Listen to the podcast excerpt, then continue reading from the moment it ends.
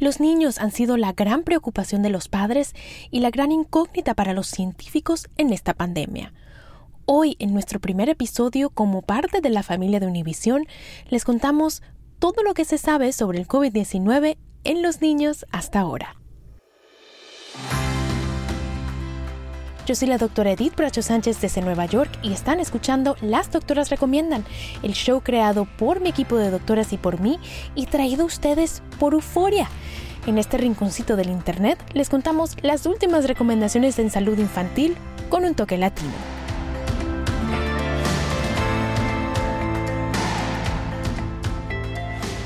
Antes de empezar familia, recuerden que aquí les traemos información de manera educativa pero para problemas médicos deben siempre consultar a su médico que los conoce y los puede ver en carne y hueso. Ahora sí, arranquemos en este primer episodio en el que vamos a hablar del COVID-19 en los niños. Para hacerlo me acompaña hoy la doctora Dodi Meyer, quien es pediatra aquí en Nueva York, es mi colega en la Universidad de Columbia y tiene mucha experiencia trabajando con nuestra comunidad, la comunidad latina. Dodi, bienvenida. Gracias, un placer para mí estar con ustedes en este programa. Nosotros feliz de tenerte. Todi, quiero empezar por preguntarte qué es lo que sabemos ahora del COVID-19 que no sabíamos al principio de esta pandemia. Porque creo que lo primero que se, se dijo sobre el COVID-19 en los niños era que no les daba, ¿verdad? Y creo que todos, los pediatras, los, los papás, dijimos, uff, bueno, gracias a Dios, al menos a los niños no les da. Pero ahora como que las cosas no son tan así, ¿no es cierto? ¿Qué es lo que se sabe ahora, Dodi? Lo que sí sabemos ahora es que obviamente los niños y las niñas y adolescentes se pueden contagiar del virus. Eh, se pueden enfermar, pueden eh, eh, ser asintomáticos, es decir, estar con el virus pero no mostrar ningún signo o síntoma de la enfermedad. Pero lo que es importante tener en cuenta que la mayoría de los niños, niñas y adolescentes tienen una enfermedad muy leve y con menor frecuencia que los adultos te quiero preguntar un poquito más de, detalles de cada una de estas cosas, ¿no? Empezando con el riesgo de contagiarse o de contraer el virus, el, el SARS-CoV-2 que causa el COVID-19. Si un niño todavía está en contacto con otro niño, con un adulto que tiene este virus, ¿qué tan alto es el riesgo de que lo contraiga, de que se contagie? Sí, lo que sabemos ahora y por muchos estudios que se hicieron acá en Estados Unidos, pero también en Europa, es que es muy claro que los niños que son menores de 10 años eh, tienen casi la mitad de riesgo de contagiarse de COVID que los niños que son mayores. Es decir, eh, que los niños pequeños eh, pueden ir a la escuela y pueden estar con otra gente con mucho menor riesgo que los niños adolescentes. Esto siempre y cuando se mantengan reglas de distanciamiento, lavado de manos, uso de máscara, en los niños mayores de dos años y eh, teniendo en cuenta cuál es la prevalencia, es decir, cuál es la cantidad de virus que hay en la comunidad donde estos niños se encuentran. Sí, genial. Y, te quiero preguntar un poquitito más sobre eso, porque es, es como menos riesgo para los niños menores de 10 años. ¿Qué pasa para los que tienen más de 10 años COVID, digamos los de 11, los adolescentes? ¿Cuál es el riesgo para ellos? El riesgo es mayor al de los niños eh, menores de 10 años, pero no es igual al riesgo de los adultos. Es importante saber que los, eh, el COVID en los niños solo representa el 10% de todos los casos que hay en el mundo. Es decir, que de cada 100.000 personas y niños que, eh, en adolescentes que están en contacto o que están viviendo en algún determinado lugar, solo 800 de esos niños se van a enfermar. Y cuando miramos a las hospitalizaciones, es decir, los niños que tienen que quedarse en las hospitalizaciones, solo representan del 0.5 al 3, 3.7% de todas las hospitalizaciones que hubieron en el mundo en el COVID. Así que tanto los niños de 0 a 10 años como los niños de 11 a los 18 años tienen mucho menor riesgo de contraer la enfermedad y de enfermarse seriamente por el virus. Y es importante recordar estas, estos datos, ¿no? Y tomarnos un momento para digerirlos. Es mucho menor el número de hospitalizaciones para los niños. Una vez que, que los niños se pues se contagian de este virus y ya tienen la enfermedad, ¿verdad? El virus es el SARS-CoV-2, la enfermedad es el COVID-19. Una vez que tienen la enfermedad, el COVID-19, ¿cómo se manifiesta? ¿Cuáles serían los síntomas en los niños? Sí, lo primero que quiero decir es que de vuelta la gran mayoría no tiene síntomas o tiene síntomas que son muy leves. Ahora, una vez que tienen síntomas, los más eh, comunes son la fiebre y la tos, pero también pueden tener como una gripe, una congestión nasal, pueden tener como los adultos pérdida de olfato pérdida de sabor, dolor de garganta, eh, dolor de barriga, náuseas, vómitos, diarrea y algunos sufren de dificultad para respirar y también pueden tener lo que trae toda la gripe que es como dolor muscular y un cansancio general. Creo que no sé qué has visto tú en tu práctica, pero mis pacientes últimamente no siempre se dan cuenta que estos síntomas pueden ser COVID. O sea, hace poco vi una familia, el niño tenía dolor de garganta y fiebre y les dije, oigan, se tienen que quedar en casa porque esto puede ser COVID. Y me vieron como que, ¿qué? ¿Dolor de garganta y fiebre es COVID? ¿Qué has visto tú, no? En, tu práctica, eh, ¿crees que, que las familias sí están entendiendo que todos estos síntomas pueden ser COVID al final del día? Pienso que todavía no y ahora eh, por lo menos acá en el hemisferio norte la cosa es más complicada porque empieza el frío y cuando empieza el frío estamos todos acostumbrados que los niños se engripen o que tengan eh, el virus de la influenza, entonces todos piensan que es solamente una gripe o un dolor de garganta y no se dan cuenta que hay que tener un cuidado de mantener, como vos decís, a los niños en la casa porque puede ser COVID. Así que todo síntoma de gripe o síntoma de dolor de barriga, diarrea, cansancio, hay que siempre recordar que hay que tener muchísima precaución con otros adultos o con personas ancianas o personas de alto riesgo porque tienen la posibilidad de que esto siga siendo COVID. Y cuando decimos precaución, lo que yo también le he estado diciendo a mis familias, todo, no sé tú, es cuando decimos precauciones, no es que van a ir al cumpleaños del primito, no es que van a ir al bautizo, no es que van a ir a la misa, es que si alguien tiene síntomas no se pueden andar reuniendo y no estamos en, en un punto en este país en el que nos debamos reunir en lo absoluto. ¿Qué opinas tú, Dodi? Eh, bueno, estoy completamente de acuerdo. O sea, depende, hay que también ver cuál es la capacidad de poder testear a los niños por COVID. Si uno vive en un país donde uno puede llevar a un niño a testearse por COVID, entonces uno puede ir, recibir el test y estar con confianza que, que no tiene el virus. Pero todos sabemos que igualmente con el test hay ciertos casos que muestran que no lo tienen y uno lo puede tener. Entonces lo que hay que hacer es asumir que cada vez que se enferman los niños puede ser el virus, quedarse en la casa, eh, cuando uno si tienen que salir usar la máscara, distanciar y no estar en lugares encerrados con mucha gente, porque eso está demostrado en todas partes del mundo que aumenta la incidencia, es decir, aumenta el número de los casos de COVID. genial. y ahora te quiero preguntar un poquito sobre ¿cuál es, o sea, cuál es la probabilidad qué tanto pueden los niños transmitir este virus? O sea, si lo tienen, ¿qué tan alto es el riesgo de que se lo pasen a la abuelita, al papá, a la mamá? ¿Qué se sabe? ¿Qué nos dice la ciencia hasta ahora? So, hasta ahora los estudios muestran que nuevamente los niños hasta los 10 años son los, son los que menor posibilidad tienen de transmitir, es decir, que las chances de que ellos transmitan el virus es la mitad que los niños que son mayores más o menos de 11 a 18 años. Entonces, eh, eso no quiere decir que no hay que tener precaución. Si un niño está enfermo, hay que mantenerlo a distancia y en la casa y no estar en contacto con abuelos o con gente en la familia que tenga problemas de diabetes, que tengan obesidad o que tengan otro tipo de enfermedad porque tienen muchísimo mayor riesgo. Eh, pero los niños pequeños están transmitiendo menos el virus que los niños más grandes. Sí, y esto nos debe, yo creo que cuando, cuando yo oigo eso, digo, bueno, esto nos debe hacer sentir un poquito mejor, pero tampoco significa que nos vamos a confiar, porque de que lo transmiten, lo transmiten, nada más que pues un poquito menos, ¿no? Exacto Exactamente. Entonces, te quiero preguntar sobre un síndrome que estuvo en todas las noticias, ¿verdad? Eh, un síndrome que se llama el síndrome inflamatorio multisistémico. Al principio se creía que era lo mismo que el Kawasaki y se oyó mucho en las noticias como el Kawasaki, el Kawasaki y los papás llegaron a nuestras clínicas preocupados, ay, que mi niño tiene Kawasaki. ¿Qué es esto, ¿Y ¿Qué pasó? ¿Qué es este síndrome? ¿Qué ha pasado con estos niños? ¿Qué nos puedes decir?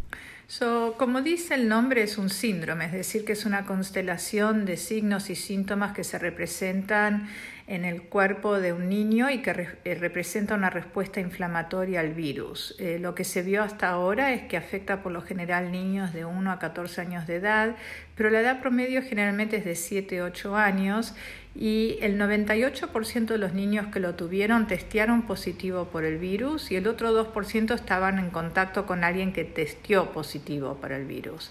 Ahora, el, síndrome aparece por lo general dos a cuatro semanas después de contraer el virus y es importante saber que en todo Estados Unidos solamente hubieron mil casos, es decir, que de 600 mil casos o más de niños con COVID, solamente mil eh, desarrollaron este, eh, este síndrome. Ahora, los síntomas generalmente son niños que están enfermos eh, por unos días, tienen fiebre más de 38 grados. Eh, dolor de barriga, vemos muchos niños con vómito, diarrea, que tienen rash en la piel eh, y compromiso de las mucosas orales y oculares. Eso quiere decir que pueden tener llagas o distintas cosas adentro de la boca y los ojitos los tienen colorados. Y en los casos severos se ven niños que están como con muy baja presión y a veces presentan con, con lo que nosotros llamamos un shock. Y es súper importante lo que dices, que, que son muy pocos los niños a los que les dio este síndrome, ¿no? O sea, creo que nos asustamos mucho, tanto los padres como los pediatras, para ser muy honestos. O sea, es algo que nos preocupó mucho porque es nuevo. O sea, esto es algo que no se, había, no se había visto antes del, de la pandemia del COVID-19. Pero debemos recordar que es muy poco común, pero sí tenemos que, pues, saber estas señales para que si las llegamos a ver en nuestros hijos, en nuestros niños, en nuestros pacientes, en nuestros familiares, ¿verdad? Eh, no se nos pase, ¿verdad? No se nos llegue a pasar una de estas señales. Entonces, una vez más, Dodi, ¿cuáles son las señales de las que tenemos que estar bien alertas? So, eh, fiebre que dure más de tres días y que sea una temperatura de 38 grados centígrados o mayor. Generalmente se presentan con dolor de barriga, vómitos, diarrea, manifestaciones en la piel, puede ser un rash, eh, ojos, la parte blanca del ojo, la conjuntiva la tienen colorada, la mucosa oral, es decir, la parte de adentro del cachete colorado o con llagas. Eh, esas son las eh, manifestaciones más frecuentes y hay veces que se ve a los niños con un estado clínico que se dice shock, es decir, que están muy deshidratados y con muy baja presión y son niños que requieren hospitalización, pero por suerte, como lo que está pasando con el resto de los niños y los adultos con COVID, estamos aprendiendo más y más sobre la enfermedad y estamos aprendiendo cómo se trata. Es decir, que los niños en su mayoría, la gran mayoría, aunque tengan este síndrome, vuelven a la casa y están saludables. Genial. Entonces es fiebre y una de las señales o síntomas que Dodi ya nos decía eBay Motors es tu socio seguro. Con trabajo, piezas nuevas y mucha pasión, transformaste una carrocería oxidada con 100.000 millas en un vehículo totalmente singular. Juegos de frenos, faros, lo que necesites, eBay Motors lo tiene. Con Guaranteed Fit de eBay, te aseguras que la pieza le quede a tu carro a la primera o se te devuelve tu dinero. Y a estos precios, ¿qué más llantas y no dinero? Mantén vivo ese espíritu de Ride or Die Baby en eBay Motors. ebaymotors.com. Solo para artículos elegibles. Se aplican restricciones. Aloha mamá, ¿dónde andas? Seguro de compras. Tengo mucho que contarte. Hawái es increíble. He estado de un lado a otro con mi unidad. Todos son súper talentosos. Ya reparamos otro helicóptero Blackhawk y oficialmente formamos nuestro equipo de fútbol.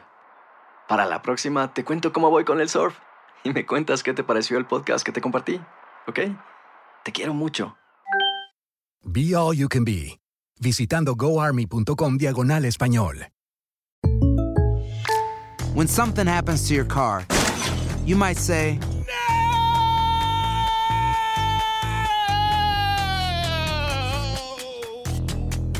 My car! But what you really need to say is something that can actually help. Like a good neighbor, State Farm is there. And just like that, State Farm is there to help you file your claim right on the State Farm mobile app. So just remember, like a good neighbor, State Farm is there. State Farm, Bloomington, Illinois. Boost Mobile tiene una gran oferta para que aproveches tu reembolso de impuestos al máximo y te mantengas conectado. Al cambiarte a Boost, recibe un 50% de descuento en tu primer mes de datos ilimitados. O, con un plan ilimitado de 40 dólares, llévate un Samsung Galaxy A15 5G por $39.99. Obtén los mejores teléfonos en las redes 5G más grandes del país. Con Boost Mobile, cambiarse es fácil. Solo visita boostmobile.com. Boost Mobile, sin miedo al éxito. Para clientes nuevos y solamente en línea, requiere AroPay. 50% de descuento en el primer mes requiere un plan de 25 dólares al mes. Aplican otras restricciones. Visita boostmobile.com para detalles.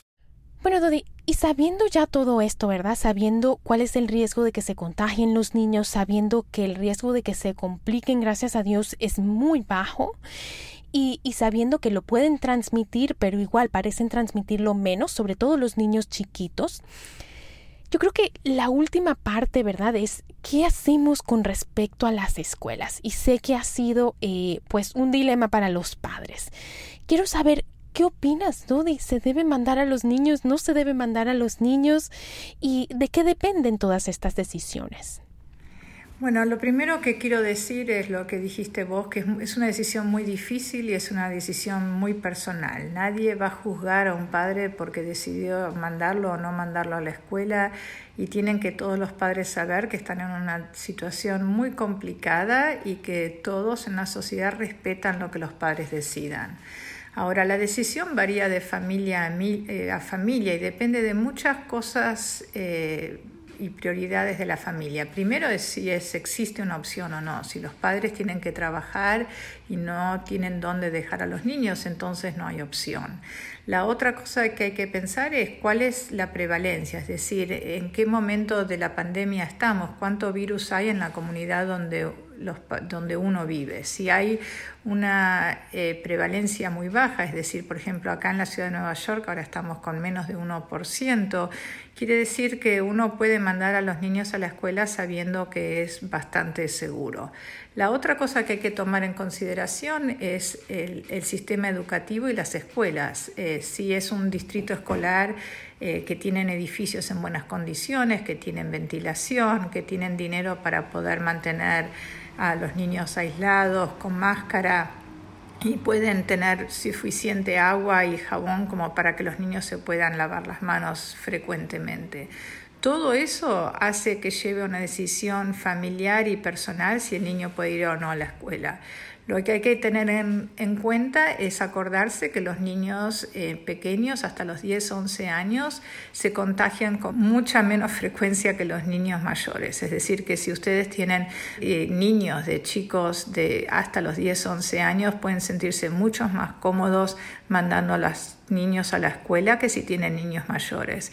Y si tienen niños mayores, una vez que pensaron en todo lo que he dicho anteriormente, también saber que la mayoría de las enfermedades son leves y que se contagian con menos frecuente que los adultos. Entonces, bueno, le toca a los padres, a ustedes que nos están escuchando, hacer un poquito pues de su propia investigación y ver qué es lo que está pasando en mi comunidad, qué medidas ha tomado la escuela y pues saber que a algunos padres no les queda de otra, ¿no? Padres que necesitan trabajar, necesitan mandar a los niños a la escuela, entonces, bueno, ahí es donde todos podemos hacer nuestra parte para bajar los niveles del virus que están circulando en la comunidad y que esos padres se sientan seguros también mandando a los niños a la escuela.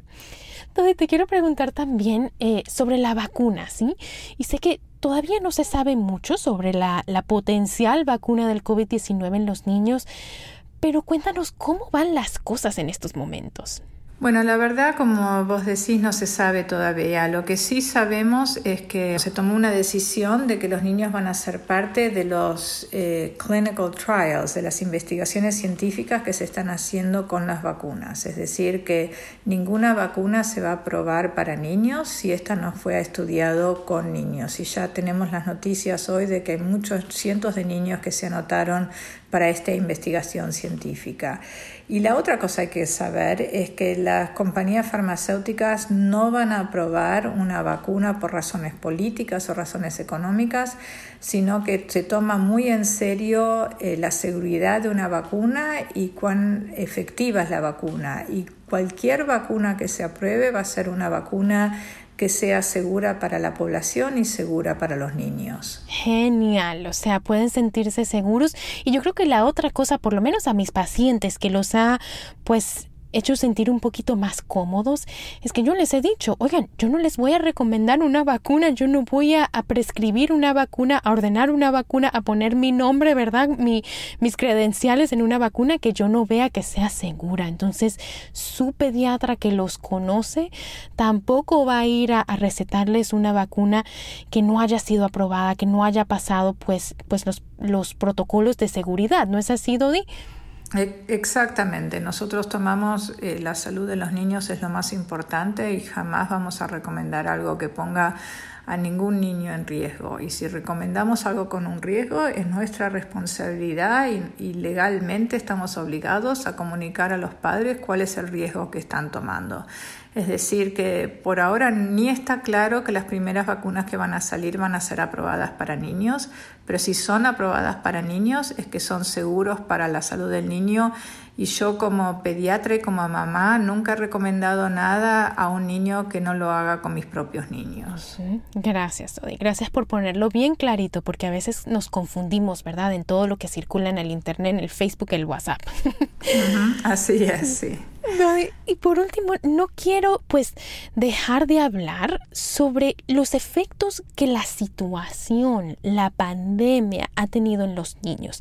Creo que hemos hablado de la enfermedad misma, ¿no? Del COVID-19 y del virus, del SARS-CoV-2, que es el virus. Pero más allá del virus y de la enfermedad misma, ¿qué has visto? ¿Cuáles han sido los efectos pues de la situación que estamos pasando, Dodi? Bueno, me parece que en los adultos nosotros hablamos de estrés, pero en los niños se puede manifestar con problemas emocionales o problemas de comportamiento. Eh, esto es eh, una situación muy difícil para todos, tantos niños como adultos. Y para los niños a distintas edades pueden manifestarlo en distintas formas porque para ellos es muy difícil no socializar con niños de su edad, no poder salir de la casa, toda la situación de ver un mundo con mucho miedo eh, eh, y con mucha amenaza produce mucho estrés en el cuerpo del niño. Entonces en los niños más pequeños podemos ver niños con eh, interrupción en cómo duermen, cambios en la comida, cambios en cómo se comportan con los adultos en la casa. y en los niños mayores hemos visto problemas y alteramiento de de enfermedades con la comida como ser anorexia o bulimia, eh, niños que están muy ansiosos y en adolescentes hemos visto también mayor depresión. En cuanto a eso, en cuanto a la salud mental, Dodi, ¿has visto eh, miedo en los padres a buscar atenciones médicas, a ir a la oficina? Yo lo he visto, eh, lo hemos conversado. Quiero que nos cuentes un poquito sobre esto. Sí, definitivamente a nivel mundial y acá en Estados Unidos estamos viendo mucho menos niños de lo que veíamos antes y eso a nosotros como pediatras nos asusta. Eh, estamos tratando de decirles a todos, y quiero usar esta oportunidad para avisar lo mismo, que no abriríamos una clínica o una práctica pediátrica si no traeríamos a nuestros propios niños o no sentiríamos que es seguro hacerlo. Y lo que está pasando es que hay muchas enfermedades que están ocurriendo en las casas que nosotros no vemos, como ser accidentes, por ejemplo, quemaduras. Estamos viendo a nivel mundial una disminución de vacunas, que eso puede traer otra serie de enfermedades que son más serias que el COVID. Estamos viendo niños que son pequeños que tienen retraso en el desarrollo, retraso, motriz, retraso en el habla, que no vienen a vernos y no reciben los servicios que son tan críticos para que los niños puedan florecer y ser saludables eh, en su vida. Es decir, que esto está trayendo muchísimos efectos en los niños y lo que es importante es pedirles que por favor nos tengan confianza, que vengan a vernos y si no quieren vernos a, venir a vernos, en la mayoría del mundo se puede hoy hacer consultas telefónicas o consultas por medio por Zoom, pero que nosotros como pediatras estamos acá para atender a todas las cosas y las preguntas que tengan ustedes con sus niños y asegurar que los niños sean lo más saludable que puedan. Mil, mil gracias por ese mensaje, Dodi. De verdad que, que estoy totalmente de acuerdo, ¿no? Los queremos ver, queremos ayudar, queremos, queremos eh, pues asegurarnos que todo va bien con su hijo. Entonces sepan que hemos tomado muchas medidas de seguridad en cada clínica para que no se vayan con un, con un virus que no llegaron, ¿verdad? Para que no agarren nada en nuestras oficinas. Entonces vengan a vernos. Bueno familia, con esto se nos acaba ya el tiempo con ese mensaje tan importante. Vamos a cerrar hoy. Doctora Dodi Mayer, profesora de pediatría, pediatra en Nueva York, eh, ha servido a nuestra comunidad por muchísimos años. Es mi amiga, mi colega. Mil gracias por acompañarnos hoy. No, gracias por invitarme y un placer siempre ser parte de este programa. Y con esto familia hemos llegado al final. Yo soy la doctora Edith Bracho Sánchez y esto ha sido Las Doctoras Recomiendan, el podcast de salud infantil creado por mi equipo de doctoras y por mí y traído a ustedes por Euforia Podcast. Si les gustó, compartan con su familia, con sus amigos, con la vecina, con la comadre, para que ellos también se unan a nuestra comunidad de padres latinos informados que buscan crear niños sanos en todos los sentidos. Las Doctoras Recomiendan es una producción de LDR Media. No se pierdan nuestro próximo episodio. De mi parte, un abrazo para todos y hasta la próxima.